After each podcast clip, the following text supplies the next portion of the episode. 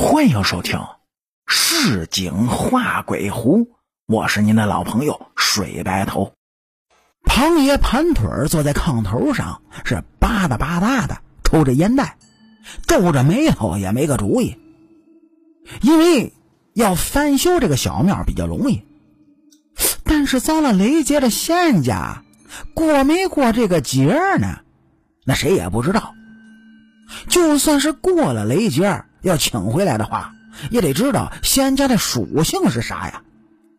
不然，那瞎请孤魂野鬼过来受了供奉，那可对屯子他不吉利呀。众人那是七嘴八舌的，也没说出个子丑寅卯来。忽然就听到西屋我姥姥叫我姥爷过去。老爷下炕是塌拉着鞋就进了屋。看着炕下围了一堆的媳妇儿大娘，都在抢着抱孩子。老爷走进姥姥的身边，低下头听着姥姥说话。因为这身子虚，哎，刚生完孩子嘛，姥姥的声音是特别的轻，但却将老爷吓了一大跳。姥姥就告诉老爷，当他刚才生产的时候。迷迷糊糊的，就见一个模糊的白影子走过来。影子呢，冲他是拱了拱手，跟他就说道：“啊，今儿啊，多亏你的恩人让我藏于了酒葫芦，护住了我；又借你家女公子出生的血气，让我恢复灵通。虽然我是蛇化的人身，也知恩图报。”这份恩德，我一定报答。以后有事啊，我老白会过来帮忙的。然后姥姥就迷糊过去了。等醒过来，喝了碗粥，只顾着给姑娘喂奶呢，也没顾着说这个事儿。这会儿听着大伙谈论起，这才想起来，想来这就是仙家托梦了。老爷听完了，四下一对。哎，对对对，没错啊，能对上。怪不得当时在灶间拨开酒葫芦盖就有烟雾冒出来，也怪不得往回赶的时候这雷他他一直追着劈呀。哦，感情这老仙家藏在我身上，借着人气儿，他必在呢。老人都说呢，有灵性的动物在修炼的时候。躲避雷劫是都有招，有些呢是躲在风水极佳的宝地，有些是偷些天地运化的灵物，有些呢是靠着人气儿或者是占着人气儿的物品。雷神他不能轻易的伤人，这就让那些野仙们是有机可乘。这猫到住宅的仓房啦、灶台啦，总之，嘿嘿，能。躲过去就行。也有的偷小孩的衣服，就把自己包裹起来的；也有用女人的秽物。哎嘿，所谓的秽物，您各位都是成年人，也都知道。哎，这就是骑马步，哎，辟邪的。二人呢，在长大以后，也曾在雷雨天看到一个巴掌大的癞蛤蟆，这嘴里就含着一枚铜钱就跟现在招财的金蝉似的，躲在南山脚下的泉子里，一打雷呢，他就吐舌头将铜钱露出来，就是借着铜钱经几百几千人手的人气儿，在那儿避雷劫呢。既然知道这事儿，老爷就想过来西屋跟庞爷大伙说说，但这话都到了嘴边了。又咽了回去。老爷们也有自己的考虑，农村人虽然信仙儿啥的，但也尊敬着呢。但是没事的话，并不想和这些神鬼呀扯上啥关系。这农村人，您各位也都知道，嘴比较碎，有事儿了请香拜拜，没事了就避讳这些。如果自己说自己救了仙家。以后大伙是有事没事的议论，有事没事找自己求仙家，那可咋办？再说了，媳妇那也是迷迷糊糊听见的，万一听错了仙家的名号，请不回来还好；如果要是请错了，哎嘿，那可就糟了。一般的蛇仙呢，都会自称姓柳。你为啥说是姓白呢？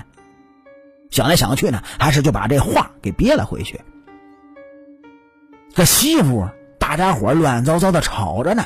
庞爷用烟袋锅子敲着炕沿好几下，才制止了大伙的议论，又随手就别在了腰上，起势啊就说：“啊，现在雨也停了，咱去看看这庙到底毁成了啥样，然后啊再说咋修。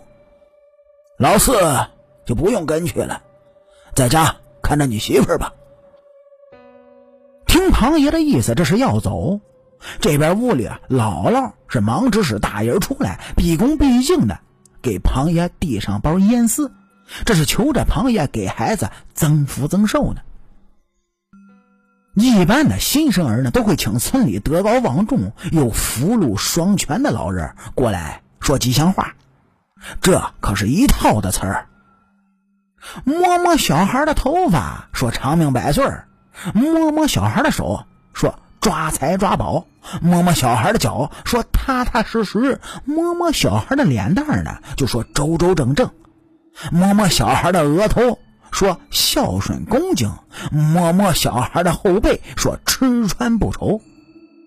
然后啊，再给小孩的嘴上抹点蜂蜜或者白糖，就说：“哎，会说话，会来事儿。”做完了事儿呢，主家。会包好，哎，谢礼拜谢。庞爷一见这个，才想起来，因为刚才小庙子的事儿，把这正茬就给忘了，忙跑过这屋来。这屋里的老娘们们赶紧就把炕头让出来，请庞爷坐。庞爷抱起了二爷儿，刚去摸二人儿的脑袋，刚刚还好的二人就尖声的哭了出来。一边哭呢，还一边扭动着，不让庞爷碰。庞爷是略微的尴尬。刘婶子哎，会来事见状了就说：“啊，这孩子啊，怕生呢。哎，这是你庞叔爷，来，婶儿啊，抱着你，让庞大爷给你增福增寿呢。”说着就将二人抱起来，轻轻的拍着。果然呢，二人是安静了一些。渐渐的也就不哭了。庞爷小心翼翼的，轻轻用手指头就摸了摸二人的胎发，这刚想说长命百岁这喉咙不知怎么的就给呛住了，是咳咳咔咔的好久，弄得面红耳赤，却没咳出一口痰。这祝福的话呢，也就自然没能说出口。那边姥姥的脸色，哼哼那可就不好看了。庞爷当时啊有些不知所措，连忙就摸了摸二人的脸蛋哎，想说长相好看的话，不过这手掌刚碰到二人的脸蛋二人又开始哭了。这边刘婶也没辙了，只好说庞大爷的手啊茧子多，弄疼了二人。到摸手脚的时候。二人干脆就挣扎起来，那人呢都快哭抽抽了。周围的人这时候心里都有了这么一些嘀咕：这小丫头片子太矫情。本来小庙子倒了，大伙儿的心里就不得劲儿，这会儿借着祈福图个乐吧，这主角他还不给面子。庞爷也没心思戏弄了，草草的说了话。严四呢也没收，就领着众人去了村头。老爷讪讪的想留也没个理由，看着炕上的姑娘，再看看往外走的人呢，最后还是追着大家伙一起就去了村头。这边的女人们看着姥姥阴郁的脸色，也就说了两句吉利的话离开了。转眼，这热闹的屋里就只剩下了刘婶子和大力。刘婶上炕，抱着二人坐下，安慰姥姥说：“哎呀，嫂子，你别多想，小孩哭啊，还不是常事吗？你看这孩子长得多秀气，像你，以后啊肯定有福。又回头打发大力回家去做晌午饭。哎，东北的农村不在农忙的时候，一般呢只吃两顿饭。哎，咱可说好，那是那时候。早上九点多，下午两点多，节省粮食柴火。大力答应着，就拉着大人儿秋霞一起去了。虽然大力才不过十岁，但是当年农村的女孩子五六岁就跟着忙活家事农活什么的，七八岁呢洗衣做饭也就全能上手了。刘婶放心的就将家交给大力去忙活，哎，自己呢，然后在这儿就陪着姥姥开始唠开了嗑。